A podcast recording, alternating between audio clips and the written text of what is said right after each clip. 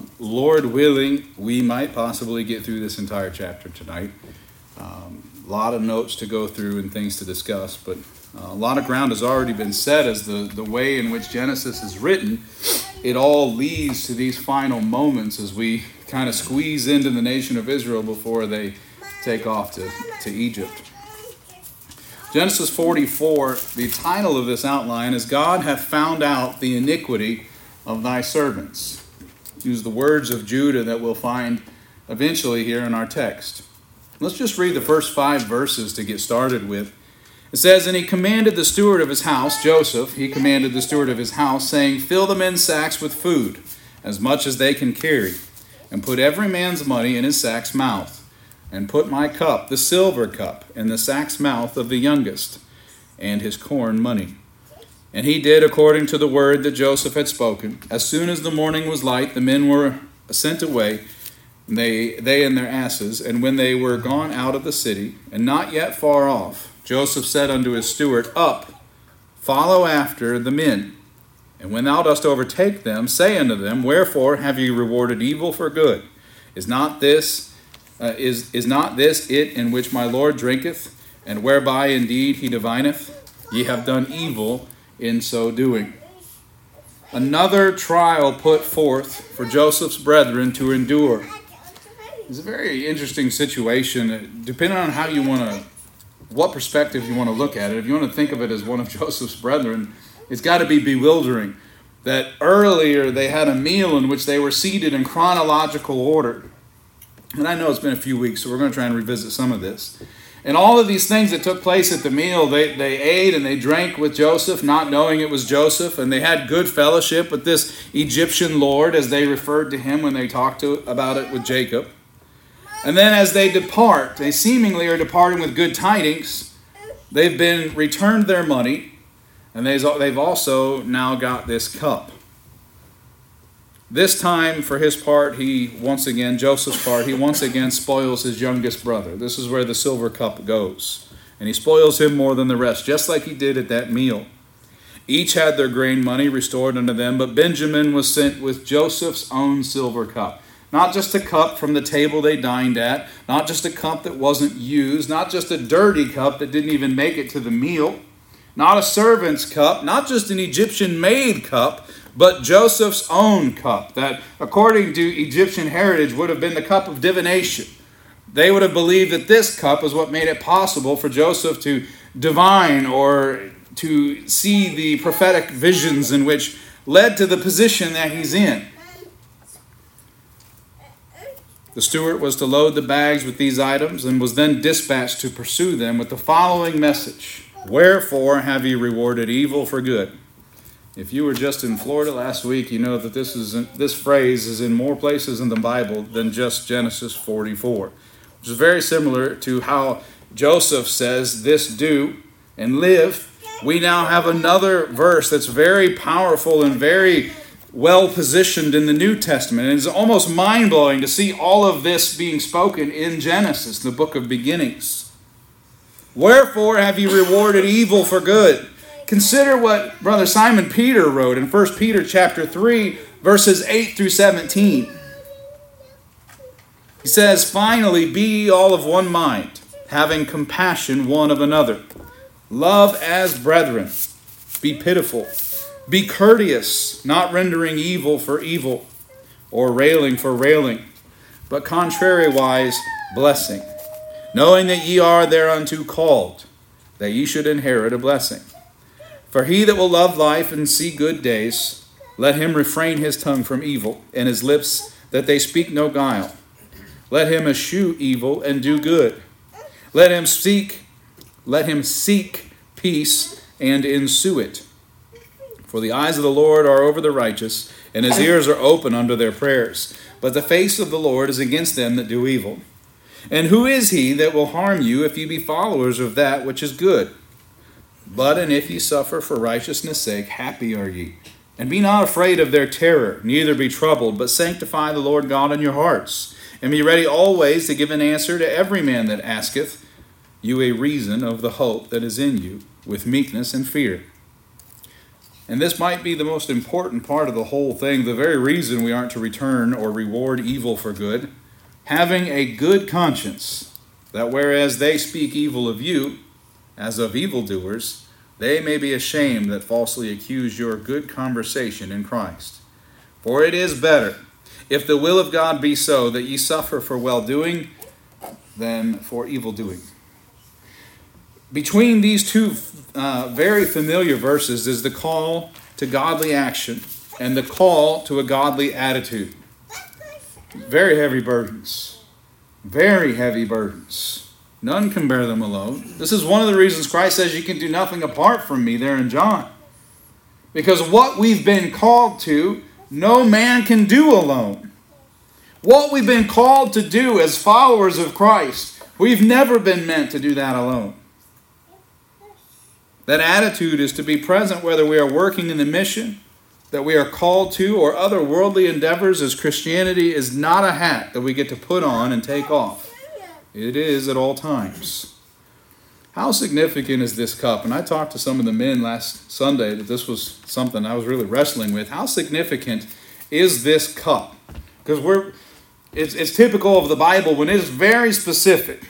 A certain man, a certain cup. But here is very, very specific as to what cup, what the Egyptians would have thought this cup to be, what was likely perceived as Jacob's sons this cup to be, and what it's referred to as Joseph's own cup. Why this cup? What's so significant about it? Much like how Joseph was sold for silver, and so was Jesus, we have some typology here pointing to the coming Messiah and what his purpose is or was. In Genesis 38 or 37, verse 28, and this is just review. We read, Then there passed by Midianites, uh, Midian, Midianite merchantmen, uh, Dr. Seuss tongue twister. And they drew and lifted up Joseph out of the pit and sold Joseph to the Ishmaelites for 20 pieces of silver. And they brought Joseph into Egypt. And its counterpart, Matthew 26, verses 14 through 16, then one of the twelve, called Judas Iscariot, went unto the chief priests and said unto them, What will ye give me? And I will deliver him unto you. And they covenanted with him for thirty pieces of silver, and from that time he sought opportunity to betray him. Uh, it won't be part of this lesson, but if you go into some of the law that is laid out through through Moses by the Lord, you'll see the significance of the difference in the pricing here. It wasn't inflation.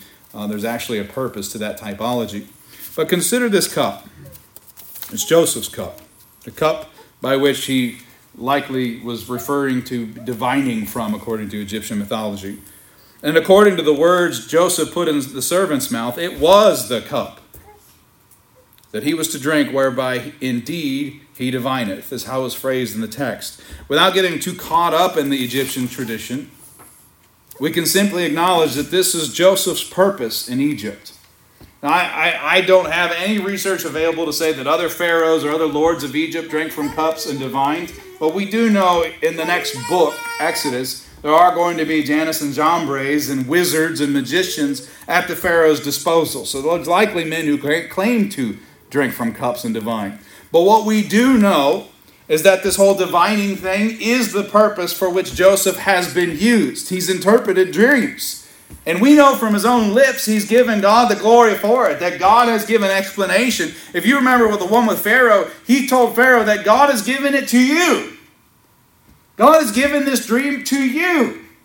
And he gave God the glory through all of it, so much so that the Pharaoh did, and so did this same steward.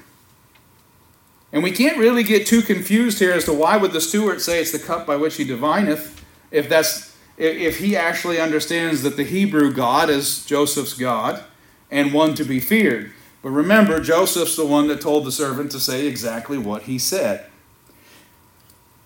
This is Joseph's purpose in Egypt. What this cup represents. It's the reason for existing in the position that he was in.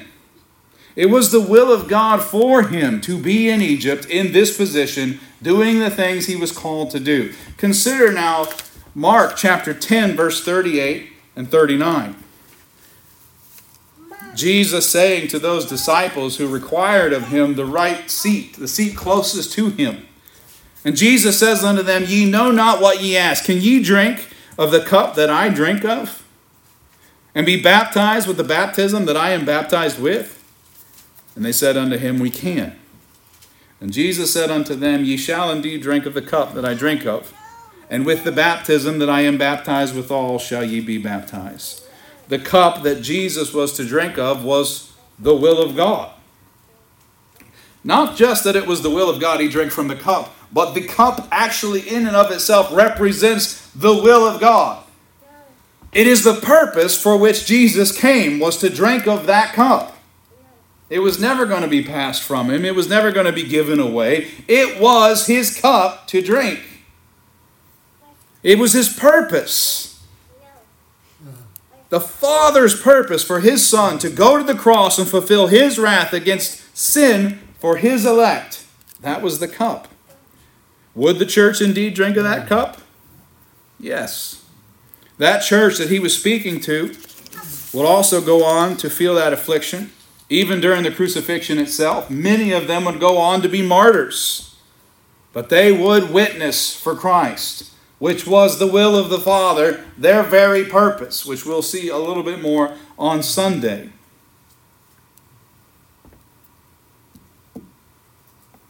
The sons of Jacob have this cup.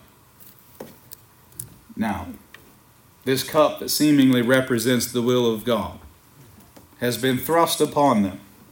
It has been snuck into the bag of Benjamin. What will they do with it? What will we do with it? The will of God, this, this cup that we're using as typology here, is also thrust upon us. This is probably not the year and the times and the, the version of America that we would prefer to have, but it is the one we have. And the will of God is that we be witnesses of Christ Jesus unto the community of Tulsa, Oklahoma. What will we do with this cup? Notice that they were not able to go all the way back to where they had first come from. They weren't allowed to go back as though this cup didn't exist. Joseph sent the servant to retrieve them before they could return to their old life. A little bit more typology, is it not? Remember the faithful servant earlier in Genesis? The one that uh, Abraham had sent back uh, into his homeland to find a, a bride for his son Isaac? And the faithful servant, though he's not named, an entire chapter is dedicated to his pursuit of a bride, Rebekah, for Isaac. And as we taught through that, we see a picture of the Holy Spirit's work on behalf of its commission, his commission from the Father. And we see here Joseph dispatching this servant, this other unknown faithful servant, to go and retrieve the ones for which the will of God had been planted and bring them back before they return home. To bring them accountable for what it is that they are in possession of. Beloved, we will also be accountable for the will of God that has been thrust upon us. It's not as simple as, well, we have a decision to make when these trials come up, when these events happen, or these opportunities occur. It's not as simple as, well, we'll keep going the way we've gone, or we'll do the will of God. No, it's more like this. We'll either do the will of God or we will have deviated from the will of God, and now we're in rebellion. We're ended up in the wrong direction completely. They won't be the same as they once were. Joseph, the Lord of Egypt, as they called him, sent his servant after them before they could go too far. And the servant was instructed to carefully bring to their minds the love and care that had been shown unto them. Listen to the text as we get into it again in a moment. And to bring conviction to them over this thing that they had done. Sound familiar? Listen to the next few verses Genesis 44, verses 6 through 13. And the servant, he overtook them, and he spake unto them these same words. And they said unto him, Wherefore saith my Lord these words? God forbid that thy servants should do according to this thing. Behold, the money which we found in our sacks' mouths, we brought again unto thee out of the land of Canaan. How then should we steal out of thy Lord's house silver or gold? With whomsoever of thy servants it be found, both let him die, and we also will be my Lord's bondmen. And he said, Now also let it be according unto your words. He with whom it is found shall be my servant, and ye shall be blameless. Then they speedily took down every man his sack to the ground, and opened every man his sack. And remember, they're still engaging with the Holy Spirit. They're not ex- excusing themselves, they're attempting to reason with this servant who's a picture for us of the Holy Spirit. Joseph is still back in Egypt. And he, the servant, searched and began at the eldest and left at the youngest, and the cup was found in Benjamin's sack.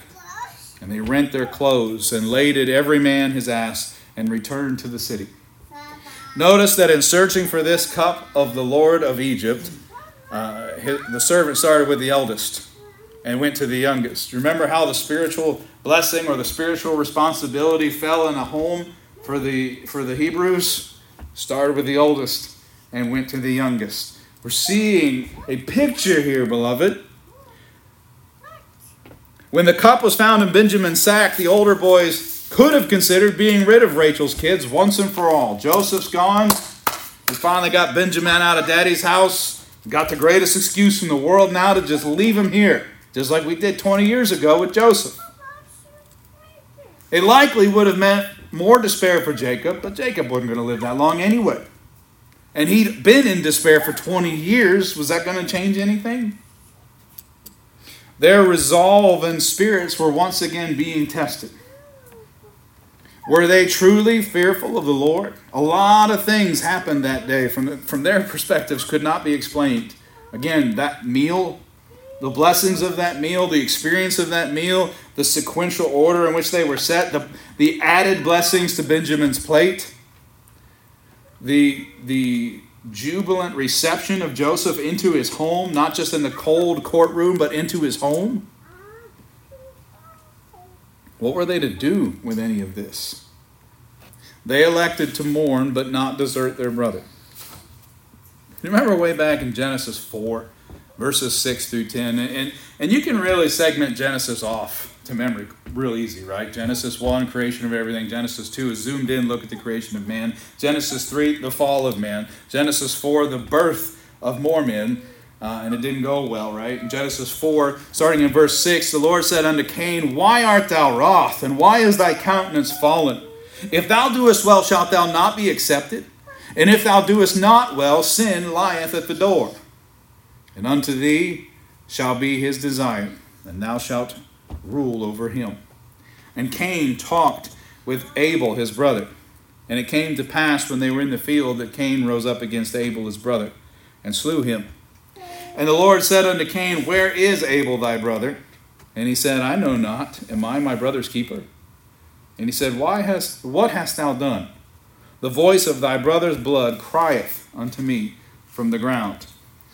To be their brother's keeper was to keep watch or to be a watchman over him. They have an opportunity to be rid of Benjamin or to watch over Benjamin. And they handle this very differently than they did with the second youngest, which was Joseph. They were not keepers of Joseph two decades earlier. But listen to the change that take place. I mean, we can we can see a picture of this. John writes about it. First John chapter 3, verse 16 and 17. Hereby perceive we the love of God because he laid down his life for us. And we ought to lay down our lives for the brethren. But whosoever hath his world this world's good, and seeth his brother have need, and shutteth up his bowels of compassion from him, how dwelleth the love of God in him? Let's keep reading in Genesis 44, verses 14, 15, and 16. And Judah, his brethren, Judah and his brethren came to Joseph's house, for he was yet there. This is our proof that Joseph never left Egypt. And they fell before him on the ground. And Joseph said unto them, What deed is this that ye have done? Wot ye not that such a man as I can certainly divine? And this is his proof that he doesn't need the cup. And Judah said, What shall we say unto my Lord? What shall we speak? Or how shall we clear ourselves? God hath found out the iniquity of thy servants. Behold, we are my Lord's servants, both we and he also with whom the cup is found. Going forward, the, the writer who is depicting these events, he makes it very clear for us that Judah is speaking for the brethren. And what a marvelous change has occurred to his words. Remember Judah, the one who took advantage of Tamar and then was taken advantage of in return? The one also for which the line of the Lord Jesus, the promised seed, will come? Listen to how his words have changed. What shall we say unto my Lord? What shall we speak? Or how shall we clear ourselves? God hath found the iniquity of thy servants an opportunity to affix the blame firmly on Benjamin is before him. Yet Judah, without argument from the other brethren, mind you, said it is on them all. Both we and he also, with whom the cup is found. Remember, as we talked in, in chapter 43, there's subtle signs of some change that has occurred here. And now Judah is speaking from a different perspective entirely. Listen as we continue uh, Genesis 40, the rest of Genesis 44, verse 17. And he said, God forbid that I should do so, but the man in whose hand the cup is found, he shall be my servant. And as for you, get you up in peace unto your father, says Joseph. Then Judah came near unto him and said, O my Lord. You can kind of see a new picture forming. Judah comes forward. He comes nearer to this one, this Lord of Egypt. He says, Let thy servant, I pray thee, speak a word in my Lord's ear. And let not thine anger burn against thy servant, for thou art even as Pharaoh. My Lord asked his servant, saying, Have ye a father or a brother? And we said unto my Lord, we have a father, an old man, and a child of his old age, a little one, and his brother is dead, and he alone is left of his mother, and his father loveth him. And thou saidst unto thy servants, Bring him down unto me, that I may set mine eyes upon him. And we said unto my Lord, The lad cannot leave his father, for if he should leave his father, his father would die. And thou saidst unto thy servants, Except your youngest brother come down with you, ye shall see my face no more. And it came to pass when we came up unto thy servant, my father, we told him the words of my Lord. And our father said, Go again and buy us a little food. And we said, We cannot go down. If our youngest brother be with us, then will we go down. For we may not see the man's face, except our youngest brother be with us. And thy, thy servant, my father, said unto us, Ye know that my, uh, my wife bare me two sons, talking about Rachel here, and he's talking about Joseph and Benjamin as the two sons. And the one went out from me, and I said, Surely he is torn in pieces. And I saw him not since. Remember who Judah's talking to. This is the first time Joseph's actually heard how that conversation went. And if ye take this also from me, and mischief befall him, Benjamin, he shall bring down my gray hairs with sorrow to the grave. Now therefore, when I come to thy servant, my father, and the lad be not with us, seeing that his life is bound up in the lad's life. It shall come to pass, when he seeth that the lad is not with us, that he will die. And thy servant shall bring down the gray hairs of thy servant our father with sorrow to the grave. For thy servant became surety for the lad unto my father, saying, If I bring him not unto thee, then I shall bear the blame to my father forever. This is what Judah had said to Jacob at the end of the previous chapter. Now, therefore, I pray thee, let thy servant abide instead of the lad a bondman to my Lord, and let the lad go up with his brethren. For how shall I go up to my father, and the lad be not with me? Lest peradventure I see the evil that shall come on my father. Wow. Can you imagine being Joseph and hearing all of this laid out? And it's impossible to see past what Scripture reveals, to know exactly what Joseph thought he was trying to accomplish with all these trials and tests. And we see the pictures in which the Lord who was behind it all, God Himself, we see what maybe He was trying to accomplish. But as Joseph is also bearing witness to all of this that had been providentially planned and laid out, what could be running through his mind? We know if we keep reading in the, the beginning of the next chapter, we have an idea. Verse 1 Then Joseph could not refrain himself before all them that stood by him, and he cried, Cause every man to go out from me. And there stood no man with him while Joseph made himself known to his brethren. In verse 2, he wept aloud, and the Egyptians in the house of Pharaoh heard. And Joseph said unto his brethren, I am Joseph. Doth my father yet live? We'll deal with the rest of that verse next time. But you can see where Joseph is as we ignore the chapter break.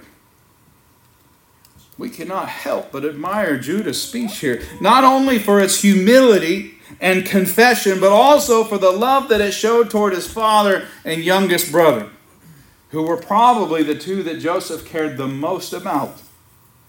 Could you imagine what that must have been like? Judah was willing to be surety to, to bear the blame, even though it would cost him his life. We have another picture of the Lord Jesus Christ here. As he draws near to the Father and reminds the Father, no, though he doesn't forget, he has no blemish, that the elect are mine.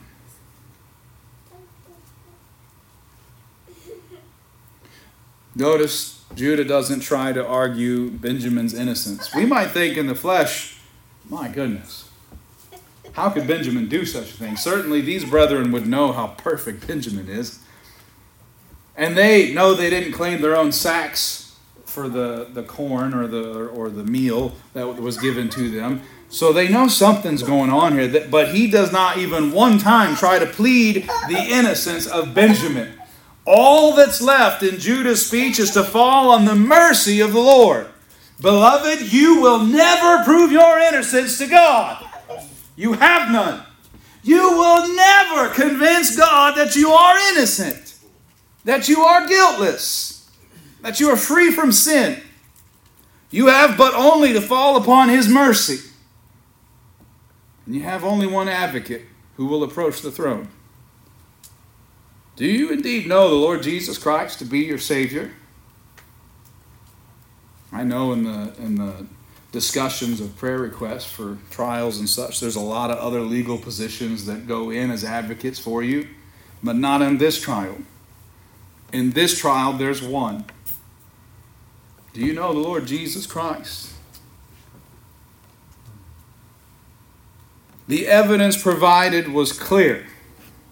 And it was laid out. Uh, the servant said, If I find the cup, you're guilty. And Judah acknowledged, If you find the cup, we're guilty. Everything was understood before they found the cup, and they were pronounced guilty. For Judah, it even brought to light the fact that he could not even argue his own innocence, as he confesses a lifetime worth of things in this speech before Joseph. What a beautiful spiritual lesson we have here. Judah thought that Joseph was actually dead, according to verse 20. Not from the lie that they told their father, but surely after so long a servant in Egypt, he does not yet live. And therefore, he is, he is standing here before the Lord of Egypt as though he too is guilty, guilty of murder. Remember, Judah is the line from which Jesus will come. I don't bring this up as a reflection of his character. Remember Tamar. But there's been a change here. We were told Tamar in a very particular order so that we could know Judah. Think about it. We don't have stories of Reuben and everyone else. We have a particular story of Judah to tell us who Judah was, and then we have this event who reveals who he is now. We have a definite change in this man. Judah was willing to give his own life for his brother Benjamin's for the sake of their father. Again, 1 John 3 16 and 17. Hereby perceive we the love of God. Do we perceive here the love of God? Because he laid down his life for us, and we ought to lay down our lives for the brethren. But whoso hath this world's good, and seeth his brother have need, and shutteth up his bowels of compassion from him, how dwelleth the love of God in him? Instead, just to show that the Lord had performed a great work on the men in which he intended to use, he has him confess it in the court of an Egyptian lord. Warren Wiersbe wrote the following The lost sinner stands before God's bar of judgment and confesses his guilt, thinking that his confession will mean certain wrath. But Jesus Christ is alive. And because he is alive, he is able to save to the uttermost. Christ does not expect us to be surety for our sins or the sins of another, for he himself is our surety before God. Hebrews 7, verse 22 By so much was Jesus made a surety of a better testament. Warren Wiersbe continues As long as Christ lives, God will never condemn us, and he will live forever. It was not their confession of guilt, their sacrifices, or their gifts that brought salvation to the brothers. It was the gracious forgiveness, the mercy of Joseph, a forgiveness purchased by his own suffering on their behalf. What a picture of Jesus Christ. Can we say that they chose grace and therefore they claimed salvation? There are those who will make that leap. So let's hit the pause button for a moment. Whose plan brought all this to pass? Don't, uh, don't allow us for one second to become free will Baptists, beloved. Let's remember who put Joseph there to begin with, and it wasn't Reuben. These boys thought they killed him by selling him off. Who brought all this to pass? Who Joseph give the credit to? God the Father. Elohim, as Jacob referred at the end of the previous chapter the supreme God of the universe. No, these boys didn't choose this path. These boys, every stretch of Genesis since their birth, chose the path of least resistance, like Daddy did, and like Daddy before him, and likely just like we do. There's a lesson to be learned, God says. He thrusts the cup into the bag of Benjamin. You'll now deal with the will of God he says. And they leave Joseph's house with the will of God in the satchel. And the Holy Spirit in type comes up to them and says, You must deal with the will of God. And they say, We don't have the will of God. And he says, Well, if I find the will of God, you have the will of God. And they say, All right, if you find the will of God, we got the will of God. We'll have the answer for that. We'll be accountable for that if you find it. And they find the will of God. Do you have the will of God? Is that cup in your satchel this hour? We are accountable for that. We're accountable for every drop of the Savior's blood that was poured out on that cross. If we don't believe that a drop of it was wasted, then it will be accounted for. Beloved, we have a lot of work to do. I pray you continue to join me in, in, in pleading for the Lord's blessings in the study. Exodus is coming quickly. Lord willing, we'll go right into it. Uh, but as you saw from the beginning of the next chapter, this is the one that, if you've never read Genesis before, this is the one we're looking forward to. The big reveal. Who is the Egyptian Lord? It's Joseph. Can't wait. I can't wait. Please continue to pray.